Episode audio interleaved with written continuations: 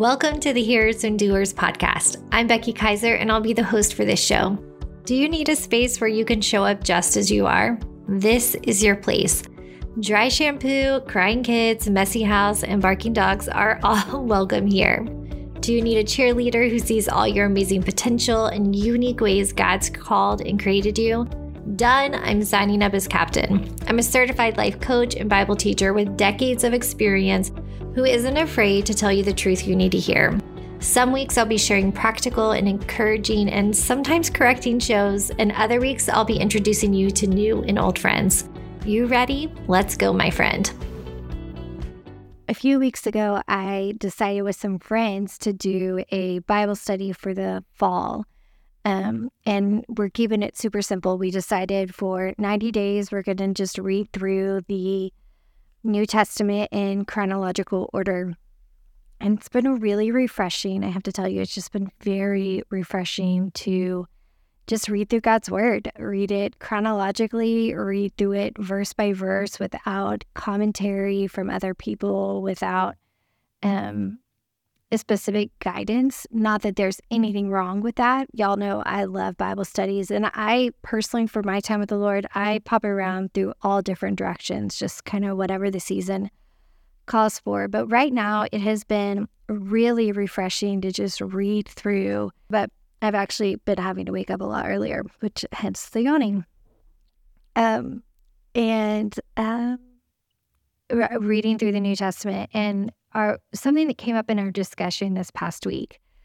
I felt like I wanted to share with you all so badly because um, a friend said something in the group that I've been chewing on a lot. So I, I'm still processing, but I would so love to get your thoughts on it. And I want you to get to chew on it as well. So, where we're at right now in the New Testament is where Jesus has begun. My goodness, please laugh at me for how tired I am. I have been like in a super clean out mode right now. And so I've been staying up way too late, just like it's like the middle of the night hours is when I can get the most done. Um, and because of that, I'm constantly exhausted. Okay, so back to the Bible. Um, where we're at right now is like the beginning of Jesus's ministry when he first started out and he's calling his disciples and he was going town to town.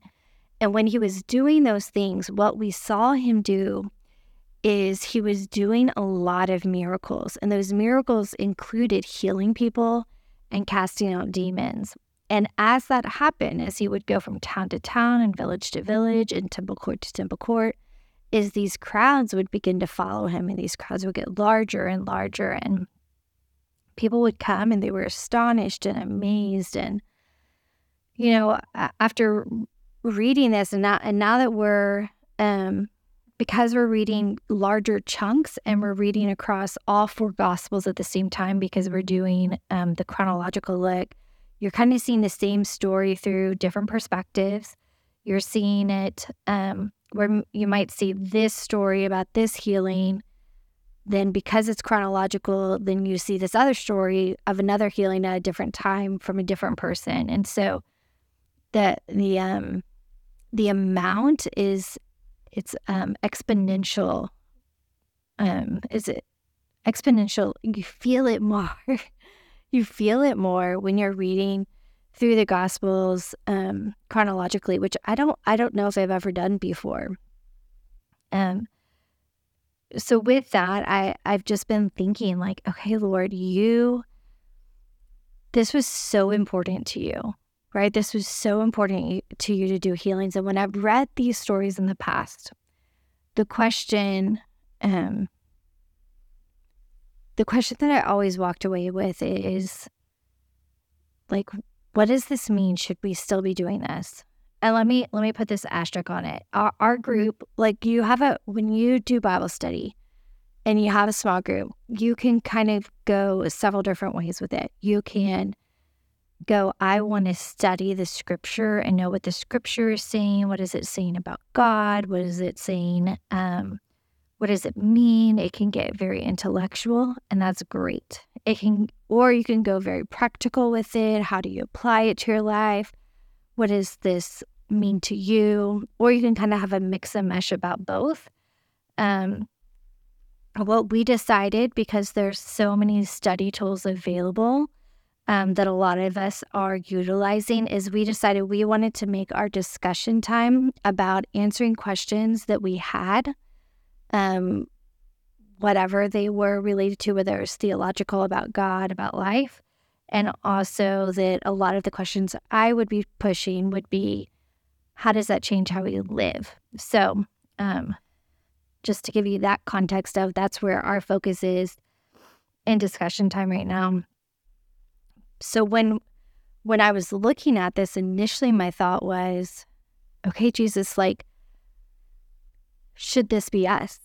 Right? Should this should this be us? Should we be going out and doing these miracles and and I know there's for those who get into lots of theological debates, there's people who would be in camps saying, no, we can't, miracles like that don't exist, and others who would say, yes, they can. And oh, I'm just not here for that today.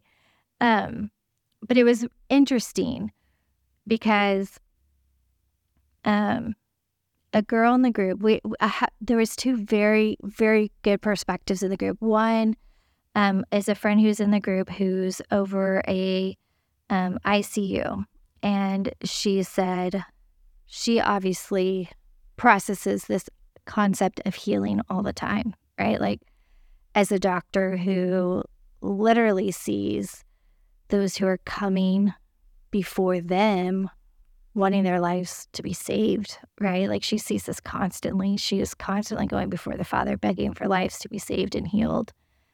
Um, so this is a question she is constantly bringing to the Lord. I was so grateful she was there that day because um, her her insight into Scripture and her humility before the Lord is so real. Um, it, it was an honor to like get to learn from her that day. Um, and she really she pointed out in this time like this is how Jesus entered into the world. This is how Jesus was able to stand out. This is how Jesus was able to make his name great. This wasn't about us. This wasn't meant for us to replicate. Um, and then a friend, another friend in the group who has no medical background, she's a mom and she uh, she stays home with her two girls and she said, you know, what's interesting about Jesus here is you know we can go to any hospital right? Like if, if we're sick if we have if we have cancer we have a broken bone we aren't without options right? Like we we can go to a hospital and we can get treatment. We can go to a doctor's office and we can get medicine or we can get a cast or we can whatever we need to do. We have options. These people who are going to jesus they they did have some um health people, but the, nothing like what it is today. And so that's where Jesus's miracles were so miraculous because for people who were sick, they didn't have the same type of hope that we have because there there weren't as many uh, options for healing that that we have today. So um that's so she said Jesus did something that that wasn't that the people couldn't find anywhere else. And that just got me chewing. So taking those two people's perspectives of one of Jesus Jesus did something that was uniquely for Jesus.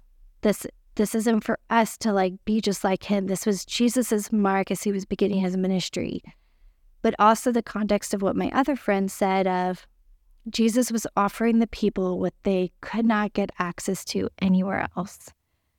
And that's why the crowds gathered because I was asked I asked them, I was like, why don't the crowds gather around us now? Like it's actually the opposite a lot of places that oh you're a Christian and people like literally step back a little bit because they're like you're weird, you're strange, I don't know what this is about. and to the point where you almost feel apologetic when you tell people you're a Christian or if it comes up at all and you're having to like show people you're not that weird one and um and so my question to my friends was why don't why don't people crowd around us anymore why aren't they bringing themselves and their friends and their family members they're sick to us and um and so then and our conversation was just going, and I couldn't stop thinking about what my friend had said that said, Jesus offered them something nobody else could. But I also couldn't stop thinking about my friend who said, but Jesus did what only Jesus could do. And then I and then I just thought, you know what? Okay, so maybe maybe our job today and I'm not saying we can't through the power of the Holy Spirit. I believe we could do absolutely anything. To me, it's like, who are we to say we can or cannot do something? So I'm just not going to get into those arguments because that feels so um, ignorant and prideful all at the same time. Um, but if we want to be like Jesus, if we want to offer people what they need and offer them what they can't find anywhere else, what is that? So when you look at your, so I ask my friends, when we look at our community, so we live in the Woodlands, Texas, which is a suburb north of Houston. And I asked, I asked my friends, I said, when you look around our community, and you think of the women that you interact with, what do they need that no one, they can't get really anywhere else? Maybe sort of just like there were medicine, there were healers of the time. There were things that they could sort of do, but they not really. What what could people offer? What could we offer people that they can't find anywhere else? And a fr- another friend, a third friend, said authenticity. Man, she hit it on the head. That's it. Authenticity. Maybe that's different where you live. Maybe the answer would be different for your community or your culture. But I think it would probably be something pretty similar to that. And I've just been chewing on that for the past few days. And I wanted to share that with you because I don't think the miracle Jesus is expecting you to have, I don't think the faith Jesus is expecting us to have is to have crowds lined up outside our doors and we heal people of cancer and we heal people of uh, leprosy and the common cold and flu. I I think the miracle you can do is to be vulnerable and authentic with your neighbors. I think where you could be the miracle worker is when you're on the soccer field sidelines or in the dance rehearsal halls or the teacher's lounge or at lunch with clients, where you are authentic, where you're not playing the games, where you're not playing a part. Be strategic be intentional with your work, with the things that you do, with the things you're involved in, for sure. But what if you are yourself? What if you aren't trying to be anything else or anyone else? And when people are around you, it just feels like a breath of fresh air. So much so that they feel like then they can be themselves. That would be a miracle. And if we all chose to do that, I wonder if the crowds would gather around us too. James 122 in the ESV says, Be doers of the word and not hearers only. Or the message translation says it even more bluntly Don't fool yourself into thinking that you are a listener when you are anything but, letting the word go in one ear and out the other. Act on what you hear. This podcast is called Hearers and Doers because that's the kind of people we are committing to becoming women or men who choose to not just hear what is true, but actually live it out in our day to day lives. I'd love to hear your big takeaways from today's episode. Would you share them?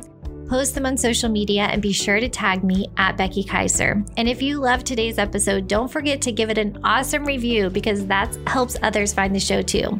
And you can always text the link to friends so they don't miss it either. Hope you have an awesome rest of your day, my friend. Love you so.